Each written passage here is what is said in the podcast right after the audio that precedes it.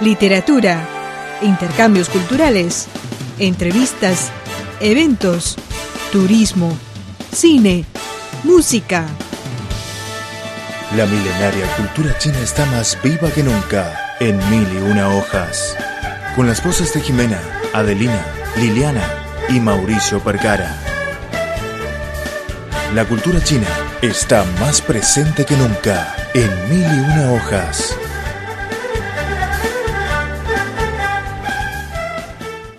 Hola estimados amigos de Radio Internacional de China, les saluda Mauricio Percara desde nuestros estudios en Beijing.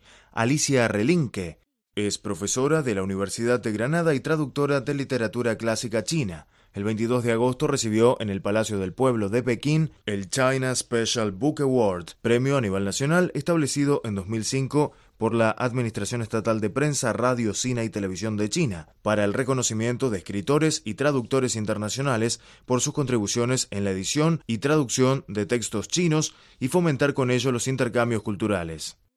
Nacida en 1960, Alicia Relinque es licenciada en Derecho por la Universidad Autónoma de Madrid en Sinología por la Universidad de París y doctora por la Universidad de Granada. Entre sus obras traducidas destacan El pabellón de las peonías y Ping Mei, obras con gran importancia en la historia de la literatura clásica de China. Aprovechando su estancia en Beijing, Radio Internacional de China hizo una entrevista con esta experta. Vamos a escucharla.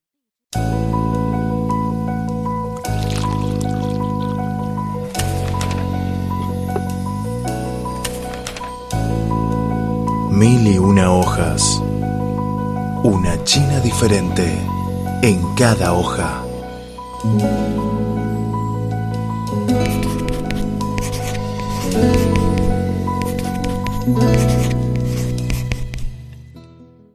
Hola Alicia, mm, gracias por aceptar nuestra entrevista. Muchísimas gracias a vosotros por el interés. Bueno, antes que todo, eh, le felicitamos por haber logrado este premio, um, Special Book Award of China, y también le agradecemos por lo que ha hecho por el intercambio cultural. Y primero, ¿cómo le siente logrado este premio? Estoy contentísima, es una satisfacción enorme, porque es un premio que me dan por algo que, que, que me gusta mucho hacer y al que ha contribuido mucho China también a que yo haga. Yo conseguí una beca del gobierno chino cuando era joven. Estuve estudiando en la Universidad de Pekín con una beca de, la, de China. Después he venido muchas veces, he tenido contacto con investigadores, muchas veces subvencionado por el gobierno chino. O sea que realmente China me ha dado mucho, aparte, digamos, de proporcionarme todos esos textos que son tan preciosos. Entonces es, es increíble decir, hago algo que me gusta mucho y encima me dan más. Y dice, ¿por qué? Gracias, ya basta. No quiero. Bueno, sí, es, es una enorme alegría, porque además yo quiero este país mucho. Y me siento querida por este país. Tengo esos amigos, muchos amigos aquí, y, pero en general me siento muy bien en este país. Bueno, ¿cuándo empezó a dedicarse a la traducción de la literatura china? A la traducción, yo empecé a estudiar chino en el año 76, 1976. Y digamos, estuve un tiempo estudiando primero en España, luego en Francia, luego ya vine a Pekín. No empecé a traducir hasta que volví a España.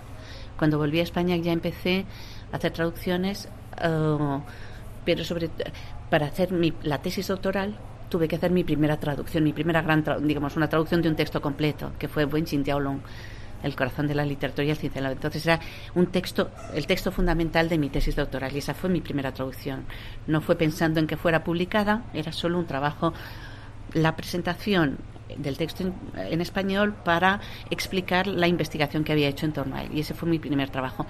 Y luego ya, con el tiempo, pues se pusieron en contacto conmigo para hacer algunas traducciones y ya surgieron lo de los el teatro de uh, Toe la, la, injusticia contra Toe, Xijiangji, uh, Chao Guer.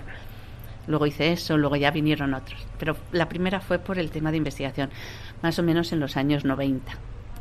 El Fuen Long lo terminé de traducir en el 93, 1993, mi primera traducción. ¿Puedes presentarnos las obras que ha traducido? Sí, pocas, porque me lleva mucho tiempo. Entonces, Wen Xin fue la primera, las grandes, porque luego tengo trabajos pequeños, algunos no han sido publicados, pero por ejemplo, Wen Fu de Lu Ji también lo tengo traducido, eh, pero no está publicado. Pero luego están las obras Xixianji, Historia del ala oeste, Yuan, La injusticia contra Yuan, Chou Shi El huérfano del clan de los Chao. Después empecé a traducir Chu Tzu, se me quedó a mitad y entonces fue cuando me vinieron a buscar para traducir Jin Mei Zuhua. Y entonces hice Jin Mei. Y luego, después de esa, tenía que retomar Tzu, pero me llamaron para traducir Mutan Ting, historia del ala oeste, de historia del eh, pabellón de las peonías, perdón, el pabellón de las peonías. Y eso es lo, lo que he traducido, no tantas, pocas, pero me llevan mucho tiempo. Pero es muy difícil. sí, porque además mi especialidad era más uh, la literatura china antes de Tang. 就是那个呃清汉之前，但是清汉也有，había también de la época de Qing Han, y, pero época preimperial y hasta la dinastía Tang. Cuando, se, cuando primero se pusieron en contacto conmigo para hacerlo del teatro, yo no conocía muy bien el, el lenguaje de la dinastía Yuan y tuve que prepararme para poder traducir las obras. Y luego tiene también cosas de, de Ming. Luego, para traducir las novelas, eh, Jin Mei y Mutan tuve que estudiar también lenguaje de ese periodo. Entonces, claro, la preparación me lleva también mucho tiempo. Yo incluyo dentro del tema de la traducción el tiempo de preparación. Necesito por lo menos pues seis, siete meses solo de preparación de leer primero antes, antes de empezar a traducir para poder entender bien el periodo, el lenguaje, los acontecimientos, cómo era la vida en la época. De entre todas estas obras que ha traducido, ¿cuál le gusta más? Las dos que más me gustan son Mei y Mutanqing. ¿Por qué? Mei es fantástica, porque es, es una novela muy larga que ofrece una visión de la, de la dinastía Ming tremenda. Yo creo que es exportable casi al mundo de hoy. La corrupción que hay, la violencia que hay, a veces es muy violenta. Yo a veces estaba traduciendo y tenía que dejar el libro porque me enfadaba y digo, ¿cómo pueden hacer esto? ¡Qué malas personas! No me gustaba nada. Pero está muy bien escrita, luego es muy variada. Entonces tienes desde poesía, tienes narrativa, un lenguaje coloquial fantástico. Punch Indian se expresa con mucha es muy divertida, como hace muchos juegos de palabras, o uh, hay una prostituta que es divertidísima la forma que tiene de hablar. Luego hay otros, por ejemplo, uh, Mm, ahora no me acuerdo, algunos personajes son más elegantes, entonces hay mucha variedad de personajes, con lo cual puedes hacer muchos. Hay un texto jurídico, hay textos religiosos que yo no conocía y que tuve que aprender, que tuve que buscar de textos budistas que tenían que ver con eso, y descubrí que había algo así como los diez mandamientos, pero los nueve mandamientos en el budismo chino, y dices, oh, qué curioso. Entonces, da muchísima información, y creo que la historia es muy apasionante yo no tenía tanto interés por Mutanting al principio, pero después de, leerla me pareció me gusta muchísimo. Además, tiene mucho cambio de registro. Me encanta el personaje de ella. Me encantan muchos personajes secundarios que van apareciendo también. Tang Su escribe maravillosamente bien. Es una delicia leerlo. Lo que pasa es que a veces se te rompe la cabeza porque hasta que, vamos, yo me ayudo de muchos estudios que hay. Siempre para cada traducción busco mucha información, muchos estudios que se han hecho sobre el lenguaje, sobre el mantenimiento, análisis del lenguaje, muchos estudios comentados sobre lo que va diciendo. Entonces aprendes y es una maravilla. Me parece que también es un maestro. El, cómo la estructura, cómo está hecha, cómo va elaborando cada uno de los personajes. Pero tu línea me encanta. Liu Mei también me gusta mucho. Pero luego otros personajes menores y luego el ritmo, la poesía, la musicalidad, me parecía casi podía verlos cantar, me gusta muchísimo. Entonces, y luego además son contemporáneas.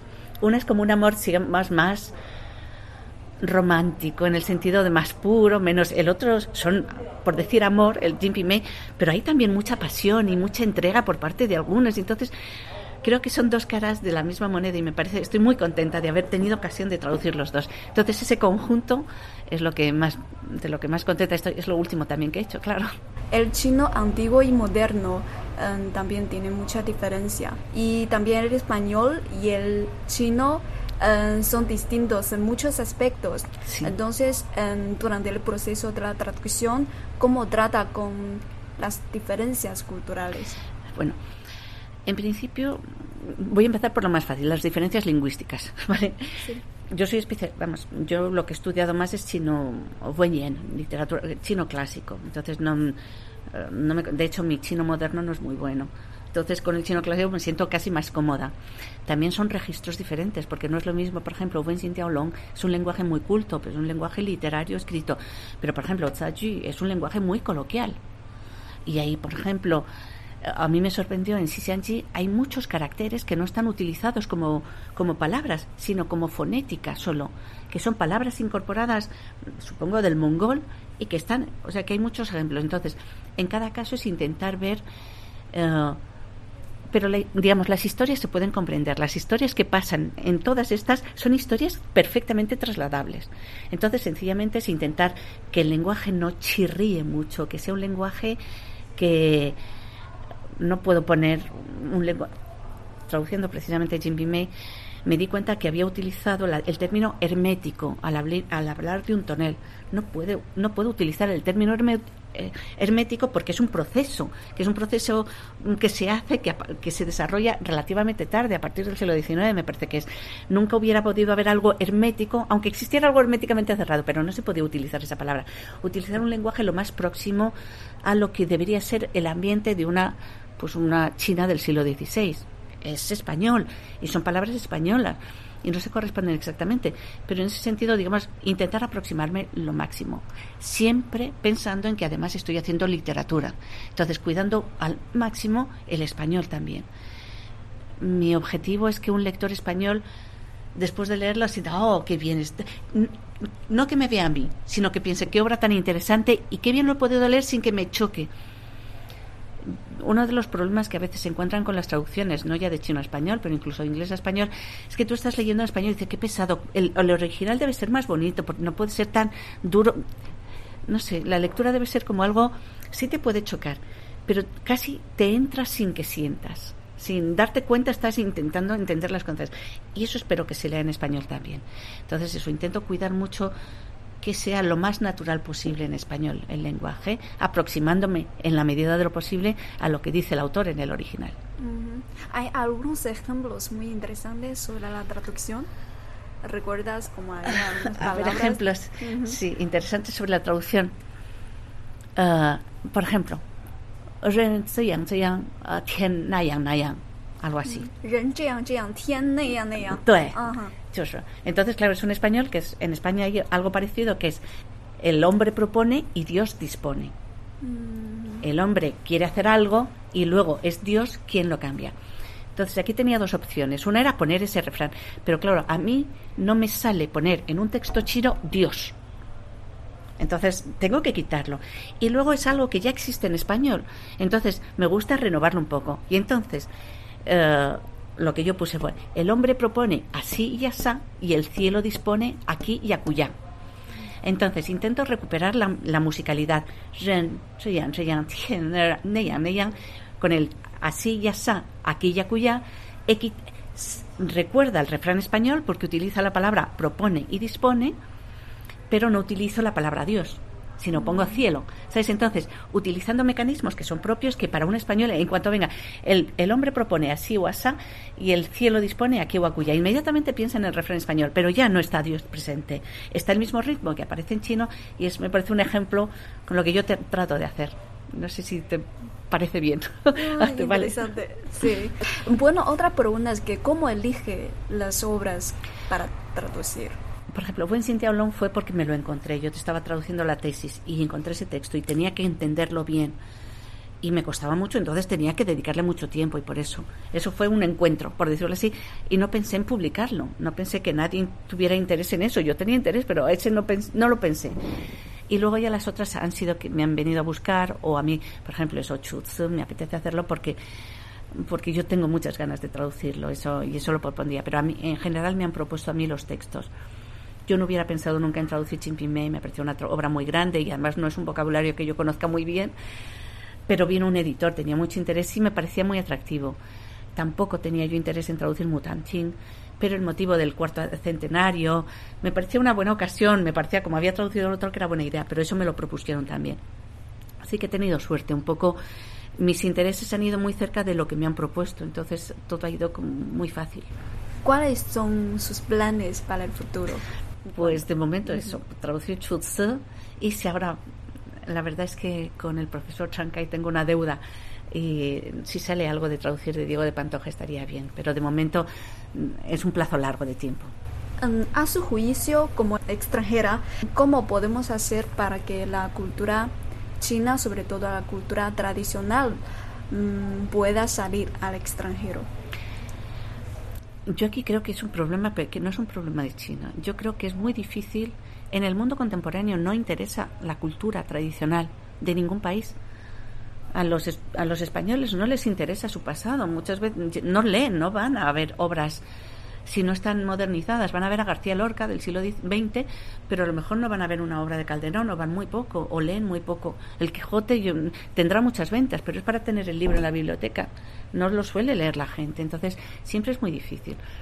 Entonces, pues es transmitirla lo mejor posible. Yo sí haría alguna cosa, por ejemplo, con respecto a China. En, a veces en China se vende como todo muy unificado lo que es el pasado, cuando China ha tenido momentos muy diferentes, entonces cada cosa, no todo corresponde a lo mismo, la literatura siempre es un poco, la literatura siempre va un poco, desafía el mundo en el que está, incluso cuando es escrito por hombres que están en el poder, pero tiene esa especie de, de reto siempre. Sin embargo, muchas veces se vende todo como, se presenta todo como, ah, esto es sencillamente... Eh, pues de aquí los letrados que se oponían al poderoso. Los poderosos eran los letrados también. Un letrado es verdad que decía, tengo que proteger al pueblo, pero mis intereses también los cuido. Entonces, no tratar de, disfrazarla y hacerlo parecer mejor de lo que es. Es ya, esencialmente es magnífica. Entonces, el, el sí, el ayudar a ver la tendencia en, en, Europa en general y en España en particular es ver a China muy homogénea siempre y que no hay. Es todo lo mismo, no es cierto. Al contrario, es más bonito ver cuando hay matices. Siempre es más bonito. Una piedra absolutamente lisa a lo mejor no es tan bonita y sin embargo si tiene agua, si tiene hace dibujos y dices, mira qué bonito por aquí por acá. Entonces yo creo que enseñar a ver los matices en la y que desde la propia China se haga esa visión de, de todos los matices que hay las diferencias y a veces conflictos la historia de China, como la historia de todos los países, es una historia de conflictos. Y es cuando entran dos fuerzas en conflicto, dos intereses, pues pueden ser los de los letrados y los de los budistas o lo que sea, en conflicto. No ha habido paz y armonía en ninguna región del mundo. Hay momentos en que se supera, pero no, y entonces mostrarlo tal cual es. No mm. tratar de dibujarlo y maquillarlo para que parezca más bonito. Em, me gustaría saber qué es China para ti en comparación como hace muchos años que todavía no tuviste contacto con, con China. Ahora, para ti. Es que ya no lo recuerdo. Sí. Porque empecé con 17 años, hace 40 años. Entonces no recuerdo la impresión que tenía de China antes de llegar a China. Es que, ¿cómo entiendes este país ahora? Bueno, ahora hay algo que está hoy exactamente igual que hace 40 años. Una cosa que a mí me sorprendió cuando la primera vez que llegué a China fue ver lo vital que es, los cambios que hay se mueven todas las cosas aquí mucho más rápido que en Europa está muy vieja. Yo creo que en otras partes, a lo mejor en Estados Unidos se mueve más, en Latinoamérica estoy segura de que se mueve más, Europa es muy vieja y aquí las cosas se mueven muy rápido. Había un dicho que era que, que, China cuando despierta, no, no, China ha estado despierta siempre y ves los cambios. Yo me acuerdo, es que veías cambios de un día para otro. Y eso hoy todavía se sigue viendo. Dicen, no te extraña, la China de hoy no se parece a la de hace 40 años. Mentira. Claro, Hoy hay muchos edificios nuevos, muchas carreteras nuevas, pero es que además siguen haciendo cosas nuevas. Pero es que hace 40, yo vine, no, yo vine en el 85, empecé a estudiar en el 85 cuando llegué, también el movimiento era ese. Entonces decía, yo sé que como tarde un año en venir, si estoy un año sin venir, no voy a reconocer eso. Y ese sentimiento lo tengo todavía hoy. esa sensación que a mí me sorprendió, no pensaba que China fuera así, porque claro, les decía que China, milenaria, y no, no, no, es un movimiento continuo y eso me gusta, a mí me gusta muchísimo, a veces da miedo y a veces la dirección a veces puede ir en, pues a lo mejor en sentidos que a lo mejor a mí personalmente pueden no gustarme mucho, pero esa idea de moverse, de transformarse, de esa transformación continua, es algo que me gusta y es algo que veo aquí y lo veo en estos años que yo he estado y que no, no pensaba que fuera así. Y luego también me sorprende sentirme muy como en casa. Yo después estuve en España, luego estuve en Francia viviendo un tiempo y luego vine a China. Y en Francia no me fue muy bien, la verdad. No me sentía cómoda. Estaba, era muy bonito, estaba en la universidad, estaba muy bien, pero no, era, no estaba bien. Y llegué y me decían, si no has estado bien en Francia, que es como nosotros, cuando llegas a China te vas a sentir fatal. Yo llegué a China, el primer día lo pasé en casa de unos amigos chinos. Y luego ya desde entonces yo en, yo en China, yo cuando vengo aquí siempre digo, Huiyara, porque tengo la sensación de que me siento muy cómoda, me siento como en España. La relación con, con mis amigos es mis amigos de aquí son como son vamos mis relaciones como los que tengo porque no sé creo no sé si es los chinos y los españoles no me gusta generalizar pero creo que nos comprendemos en muchas cosas. Nos gusta hablar y comer. Y eso es muy importante y nos gusta leer ya está para qué queremos más no sé entonces yo me siento muy bien aquí mm, bueno, eh, la última pregunta es que en los últimos años hay cada día más intercambios entre España y China, pero también hoy eh, escuchamos eh, una periodista de España también ha planteado esta pregunta sobre algunas noticias quizás no, no tan verdaderas que se han transmitido en España. Entonces, mm, en su opinión, ¿todavía existe un enorme desconocimiento de los españoles sobre China? Sí, muy grande. Y ahora ya he, hablado con ella y le he dicho, voy a empezar a volver a ver las noticias porque me dice, estamos haciendo muchos esfuerzos creo que hay mucha ignorancia. También creo que ha empezado a cambiar. Hay mucho desconocimiento porque se, se habían transmitido noticias muy estereotipadas. Y luego hay siempre la prensa, y vosotros sois parte de la prensa, pero en todas partes creo que también hay muchos factores que juegan. No es solo la transmisión de la información, hay, hay intereses en un momento determinado que se piensa que puede ser interesante esto, puede ser interesante. Entonces se transmite de una forma determinada. Yo creo que en España ha habido durante, no solo en España, en Europa, ha habido una visión, eso, muy mala realmente. Puedo utilizar otra palabra, pero en claro, no muy positiva de China. Afortunadamente está cambiando. Está cambiando yo creo que porque también el mundo se está haciendo más pequeño y eso, nuestras relaciones son cada vez mayores y yo me alegro. Y yo, por ejemplo, eh, hago una encuesta en una de las materias que tengo a los alumnos y les ponía, mm, ¿comprarías un producto tecnológico japonés? ¿Comprarías un producto tecnológico alemán? ¿Comprarías un producto tecnológico chino? Hace cinco años, solo cinco años, nadie compraría un producto tecnológico chino. En esa misma encuesta que hago hoy, todos dicen que sí. O sea que ya hay, por ejemplo, hay muchas empresas que ya están trabajando en España, ya se sabe que hay producción de un tipo y producción de otro tipo. Entonces, realmente sí está cambiando. Creo que también, y quizá he sido un poco dura en, lo anterior al decir en la prensa que no leía noticias, también creo que la prensa está aprendiendo a expresarse de una forma diferente. Entonces, a mí me gustaría que fuera más deprisa, va despacio, pero afortunadamente está cambiando la visión. Pero todavía queda muchísimo, muchísimo por hacer. Más interesante más viva, para encontrar una China diferente en mil y una hojas.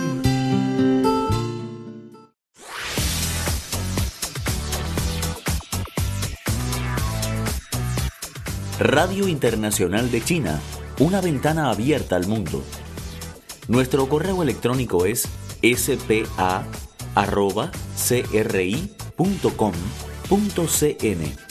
o bien puede enviarnos una carta a la siguiente dirección. Departamento de Español, Radio Internacional de China, Avenida Shichinshan 16A, Código Postal 1040, Beijing, República Popular China.